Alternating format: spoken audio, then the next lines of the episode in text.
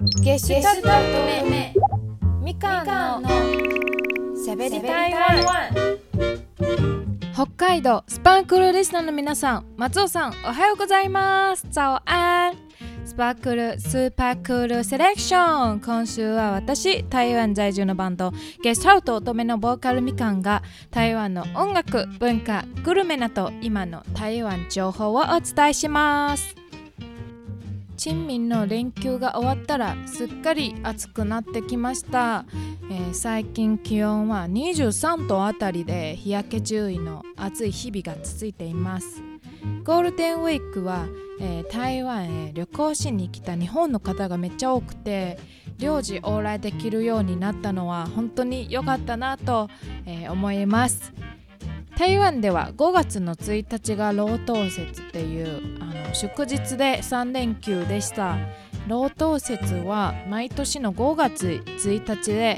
1949年に全国祝日及び記念日休暇弁法により、えー正式に国で認められた祝日で、えー、メーデーとも呼ばれています。日本中国を含む世界で約80カ国が労働の日と定めています。具体的には労働者のための権利を意識するための日ということで労働節は新暦に基づいているので、えー毎年の5月1日です。労働節の祝日私は家で最近ネットフリックスで配信スタートしたばっかりのドラマを見ました。最近とっても人気で話題になった台湾の総統選挙を背景にした人気政治ドラマ「ウェーブメーカーズ。選挙の人々」えー人選之人造浪者という、えードラマを紹介したいなと思います。一人の政治家のもとで選挙の内部で動き日々のニュースやさまざまな事件に常に注意を払い選挙期間中のプロジェクトや原稿のために討論や会議をしたりと政治家の背後を控えるスタッフたちを紹介するドラマです。選挙カウントダウンによって物語が展開していて全8話です。台湾の2020年の大選挙では野党と与党の競争となって大統領副統領の投票率は74.9%立法委員選挙の投票率は75.13%でした、えー台湾の国民的に政治への参加や関心は年々高まっています。あと1年で、えー世帯交換の年再び大統領の選挙となる2024年は、えーますます政治への関心が集まるでしょう。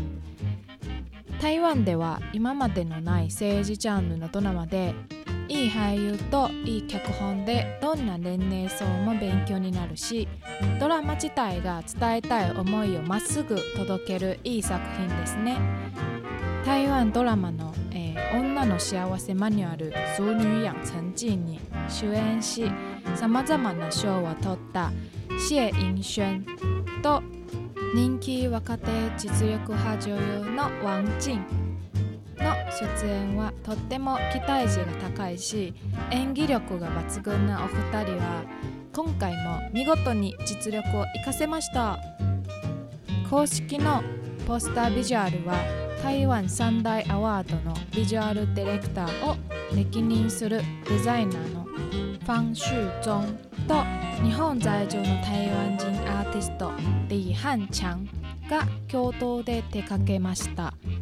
鮮やかな色使いとイラストにこだわり選挙戦とは違ったリラックスした雰囲気を合わしています。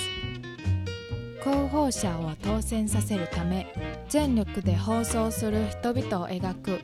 ウェーブメーカーズ。選挙の人々は、